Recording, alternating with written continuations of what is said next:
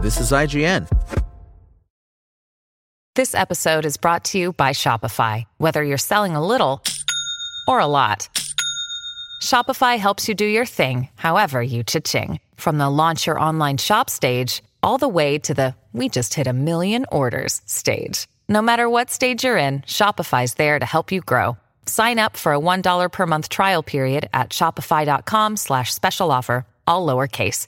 That's shopify.com slash special offer. Hello, it is Ryan, and we could all use an extra bright spot in our day, couldn't we? Just to make up for things like sitting in traffic, doing the dishes, counting your steps, you know, all the mundane stuff. That is why I'm such a big fan of Chumba Casino. Chumba Casino has all your favorite social casino style games that you can play for free anytime, anywhere with daily bonuses. That should brighten your day a little. Actually, a lot. So sign up now at chumbacasino.com. That's chumbacasino.com. No purchase necessary. VGW Group. Void were prohibited by law. See terms and conditions. 18 plus. This is IGN. Resident Evil Village Review by Tristan Ogilvie. As soon as I arrived in Resident Evil Village's sinister rural setting, its Resident Evil 4 influence reared its snarling head. Almost immediately surrounded by rabid Lycan locals, I scrambled for shotgun shells and bookshelves to block doorways as the horde closed in, only to be saved a split second away from death. It's an intense welcome that serves as a fantastic flashback to the opening of Shinji Mikami's magnum toting magnum opus, and one made all the more frantic in first person perspective. Resident Evil Village might not break much new ground in its own right, but it successfully grafts Resident Evil 4's best action elements onto the series' more modern form, established in Resident Evil 7 Biohazard, making for a genuinely engrossing and increasingly combat heavy continuation of the Ethan Winters story. It's a story that, unfortunately for poor old Ethan, goes from dire straits to dire wolves. Dragged to hillbilly hell and back in an effort to rescue his wife in Resident Evil 7, he subsequently finds himself dropped into a distinctly Transylvanian type of terror in Village. This time, it's his infant daughter who must be saved after she's kidnapped by a wicked cabal of monster maniacs. Lady Dimitrescu, a vampire tall enough to play center in a Space Jam sequel, Donna Beneviento, a dollmaker with a walking, talking bride of Chucky sidekick, Salvatore Moreau, a thoroughly repulsive merman, and Carl Heisenberg, a magnetically powered lunatic who runs a factory assembly line of Frankenstein's monsters. All four report to the mysterious head witch, Mother Miranda, and although admittedly none of them manage to coax out the same kind of genuine scares as the Southern Fried Psychopaths in Resident Evil 7's Baker family, I found a lot of them to be entertainingly twisted in a slightly cartoonish Batman villain kind of way. Each presides over their own visually distinctive domain that you must survive, from the opulent gold trimmed interiors of Castle Dimitrescu to the grungy mechanical works of Heisenberg's subterranean facility. There are noticeable shifts in mood between each setting, with one demanding a more stealth driven approach, while another leans more into psychological horror than combat. Delving into the darkest corners of Village's world and uncovering the real reason these fairy tale freaks have come into existence in the present day made for a compelling mystery that hooked me through my 10 hour playthrough. Aside from the aforementioned Lycans, which come in multiple forms, there are zombie ghouls, flying gargoyles, full on werewolves, and more waiting to ambush you at every turn. Their onslaught feels like an aggressive response to one of Resident Evil 7's most notable shortcomings and the lack of variety in its enemy types. Its handful of lumbering monsters were referred to as the Mold, an appropriate name since they quickly grew stale. Village remedies this by throwing a significantly broader set of nasties into your crosshairs. In fact, the last time there was a lineup of village people this diverse, they were singing disco songs about the YMCA.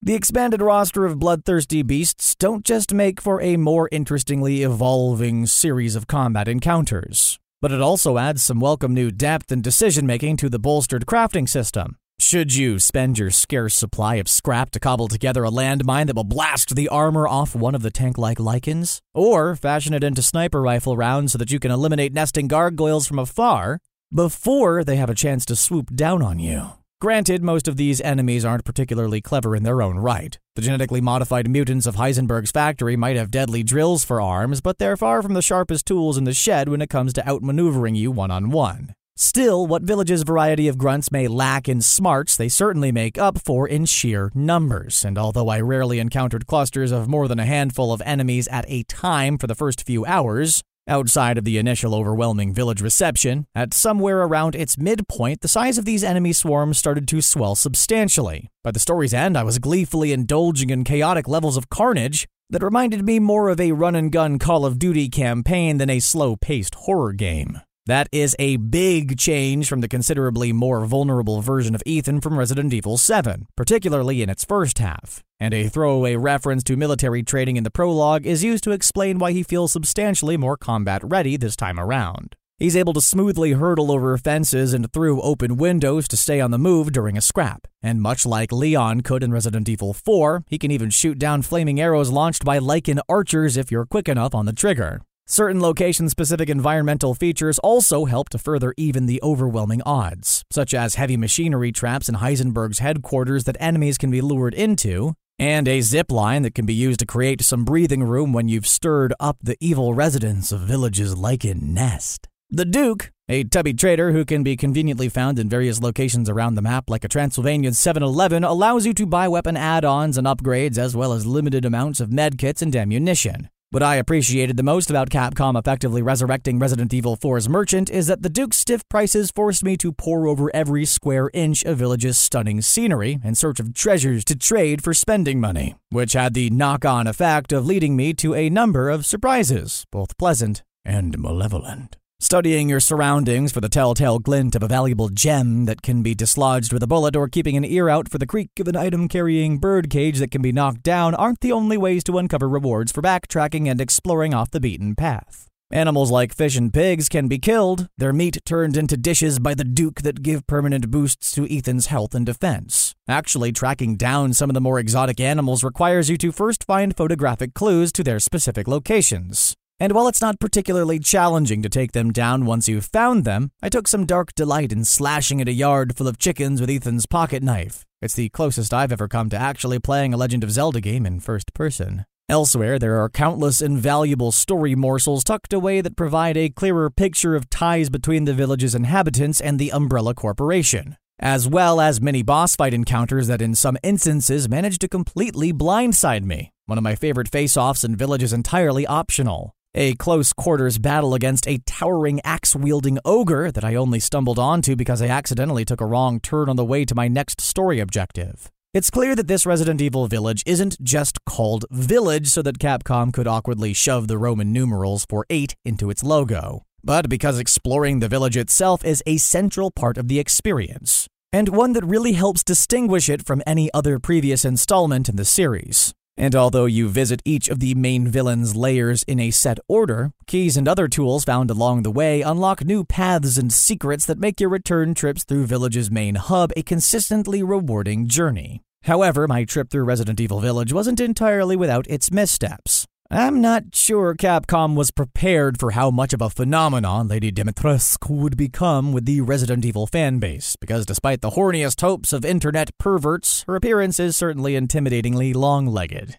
but also disappointingly short lived. She arrives very early on, is reasonably easy to avoid as far as stalker enemies go, and isn't as big a presence as you might expect from Village's billboard sized poster girl. Her three daughters, meanwhile, all share the exact same weakness, and thus your fights against them all play out in almost identical fashion. Though I will give them credit for never failing to jolt me out of my seat with their unpredictable arrivals. In fact, many a Village's boss encounters come up surprisingly short in a strategic sense. While they certainly escalate in scale and spectacle as you get closer to the story's climax, very few amount to much more than circle strafing and shooting them in their glowing bits until they drop. It's not that I didn't find some of them challenging, and certainly my clash with one particularly resilient late game brute left me with nothing but a single round in my pistol's chamber and a set of finger shaped grooves freshly pressed into the underside of my controller. But I would have welcomed a few more epic sized showdowns that engaged my brain as much as my reflexes and ammo reserves. While there's not much to puzzle out when it comes to tackling bosses, there's just as little thinking involved when it comes to tackling Village's actual puzzles. As was the case in Resident Evil 7, the solutions to the bulk of Village's brain teasers are either exceedingly straightforward or, in many cases, entirely spoiled for you by instructional notes left in their immediate vicinity. I can understand the developer's reluctance to allow our forward momentum through the story and action sequences to stall, but that seems at odds with an experience that otherwise clearly wants you to regularly slow down and examine your surroundings. Once Village's story has been finished, points earned from completing certain objectives in the campaign can be spent to obtain infinite ammo weapons for subsequent playthroughs, various pieces of concept art, and more. But for me, the most valuable bonus to unlock is fortunately also the cheapest the Mercenaries mode. This time, Attack Arcade mode, which debuted in Resident Evil 3, returns with a few new gameplay tweaks and serves up some high speed survival horror shooting against waves of wolfmen that's only a few distorted guitar riffs away from actually passing as a Doom arena. Mercenaries consists of a multi part gauntlet run through four stages taken from Village's campaign. Simply surviving isn't too taxing, but identifying the optimal path to the level goal and keeping your kill streak combo going is paramount in order to achieve some fairly challenging high score goals. An extra layer of strategy has been included this time around in the form of special ability orbs, which allow you to activate perks such as more high powered headshots, boosted movement speed, or my favorite, exploding enemy corpses to clear closely grouped enemy clusters with fewer shots. These abilities can be stacked, and it's fun to experiment with them to find out which work best with your playstyle and weapon preferences. It's admittedly slightly annoying that I have to rebind the shortcuts to my favorite weapons at the start of every run, and the fact that you need at least an A rating on each stage before you unlock the next makes for a slightly inflexible first impression. But otherwise, I'm finding this revival of Resident Evil's long dormant Mercenaries mode to be an addictive bonus that I've already spent several hours with as I continue to chase those elusive S and double S rankings and their resulting special weapon unlocks.